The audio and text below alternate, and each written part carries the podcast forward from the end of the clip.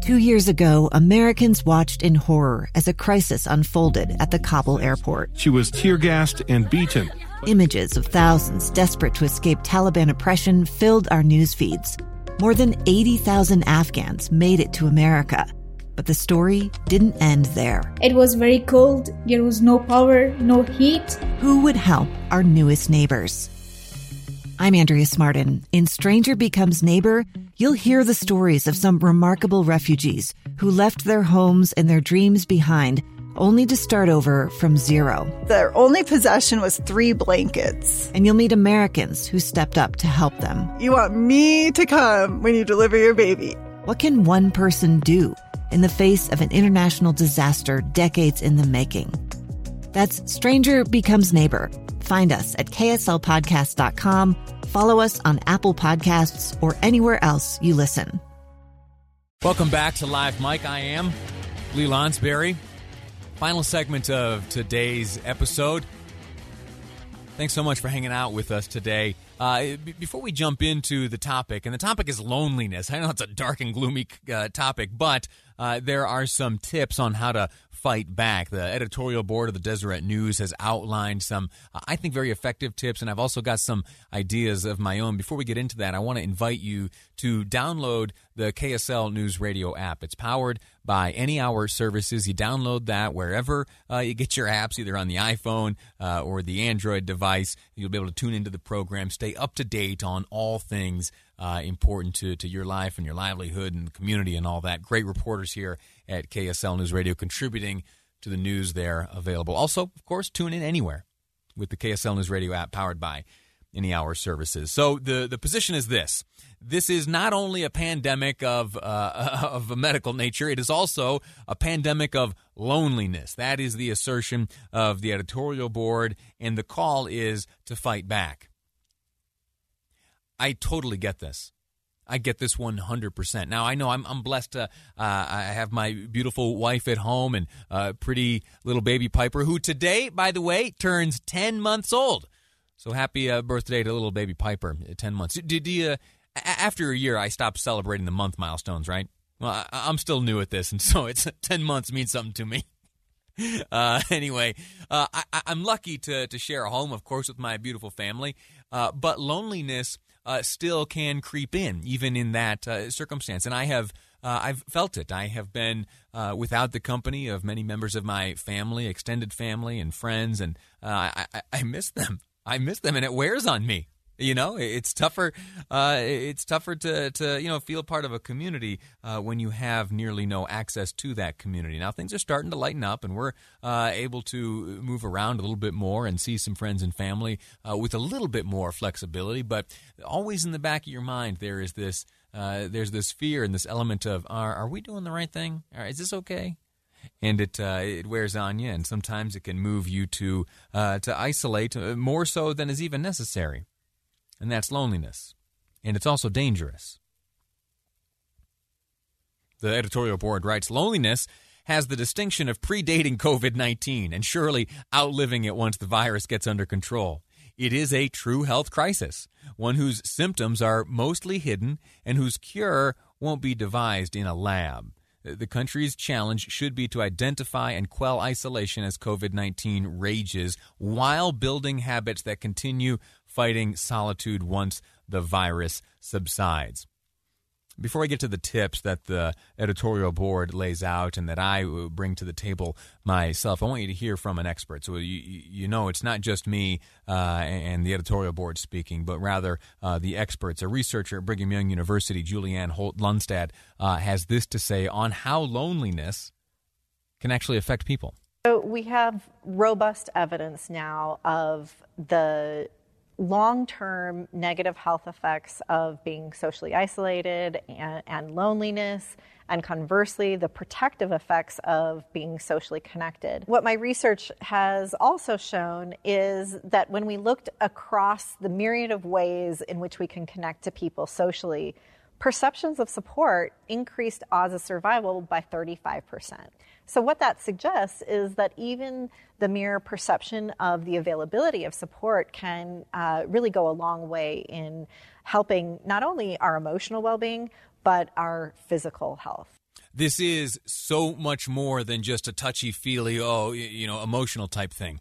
All right. This, as you just heard described by the, the researcher, this translates into our actual physical health. In, in fact, uh, there are other studies that have shown that the quality of your social relationships uh, can have as much of an effect on uh, on mortality. Uh, your mortality risk factors as tobacco, alcohol, and obesity, and and when you're lonely, when you're isolated, sometimes you develop, and this is the research. Uh, I'm not talking about you. Uh, you're, you're probably the exception.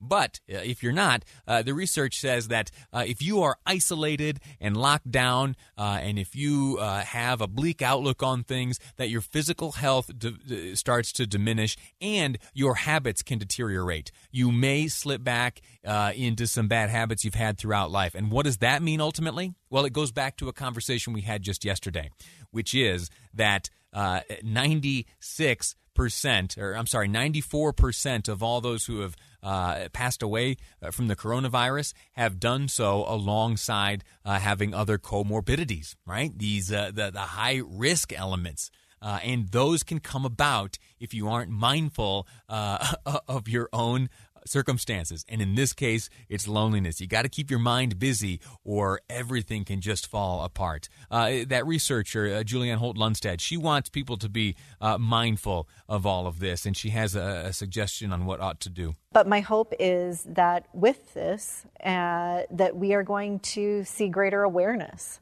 of, of the importance of being socially connected. And that through this awareness, that we can take action and that we can see more positive changes and come together as a community. Last word from Holt, and then we'll get to the tips. In order for others to perceive that we are available to them uh, for support, we need to really show others that we are available, whether that be reaching out through telephone calls, leaving notes on the door, uh, dropping uh, supplies off for our neighbors uh, just showing that we are available if they need it can go a long way in helping them uh, cope and get through this. All right. Now, here is what the editorial board lays out. And I, uh, I'm going to give this stuff a shot myself. Uh, it says, This week, we invite all to do three simple things. Number one, make a phone call to someone who is outside of your immediate family. While the tech of choice for the pandemic is video chat, a phone call uniquely places the participants in their own world rather than forcing them to look at poorly rendered mirror images of themselves. This is what I've been doing. I uh, when I'm in the car alone, I will grab the phone and I'll ask Siri to uh, to call some uh, maybe high school friend or, some college friend or someone from uh, from way back in life and, and, just reconnect with no agenda, just saying, "Hey, how you doing? Uh, what's new?" And that has come about because of this. Why don't you give that a shot? Think right now who, who is it? Someone you haven't spoken to in a long time. Someone who you have not connected with in a long time. Maybe it's someone whose life updates you see there on Facebook from time to time, and you have a few questions for them, or you want to share something, uh, one of your accomplishments uh, with them. Do it. You know, why, why not do it? I've been doing it myself for some time now. It feels great. Uh, next tip from the editorial board handwrite a thank you note or letter to someone who has helped you. Maybe it's the postal worker who delivers your packages, or maybe it's your third grade teacher. Let someone know you appreciate them and do it uh, with some old fashioned flair. Uh, yeah, that's pretty good. That's pretty good. Uh, handwritten notes are cool. Pen pals. Uh, pen pals are, are a helpful thing and can be therapeutic. I don't do much of that. Uh, my handwriting is kind of poor, and I fear anyone who would be forced to read it may not uh, have an understanding of what is there before them. Uh, but give it a shot. Uh, I, I, believe that. Uh, last tip coming from the editorial board is, and this one's real look someone in the eye and give them a wave next time you venture outside. These masks take away most of our face, right? As I look around, uh, I can see here in, in KSL News Radio, here at Broadcast House, uh, we are to be wearing masks when we are moving around. I can see three people right now, and all I see are their eyes. I can't see their smiles. I can't see, uh, you know, the majority of their face that emotes uh, whatever they're feeling. And so it is beholden on us right now while we're in the mask era take a good look into into the eyes of someone because that's really all the window we have into what they're feeling uh, and what they're going through. And if we do that, if we make a point to do that and give them that wave, uh, we can feel all the more connected. I, I, I believe that one. And I don't mean to get all touchy feely on you here, but as I read this editorial board uh, write up, I thought, oh my gosh, oh my gosh, I'm experiencing all of this and the few accidental times I have taken this advice, uh, you know, absent-mindedly, I have felt good. You know, it feels good to get on the phone.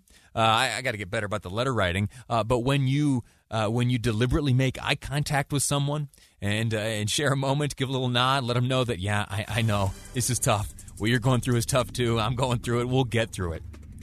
And that's the belief that I have. We will get through this, and we'll do so by, uh, you know, uh, being wise, being vigilant, and taking good, long looks at ourselves and how we are making sure that we remain healthy, both physically and mentally. This is a way to do that. That's it for me.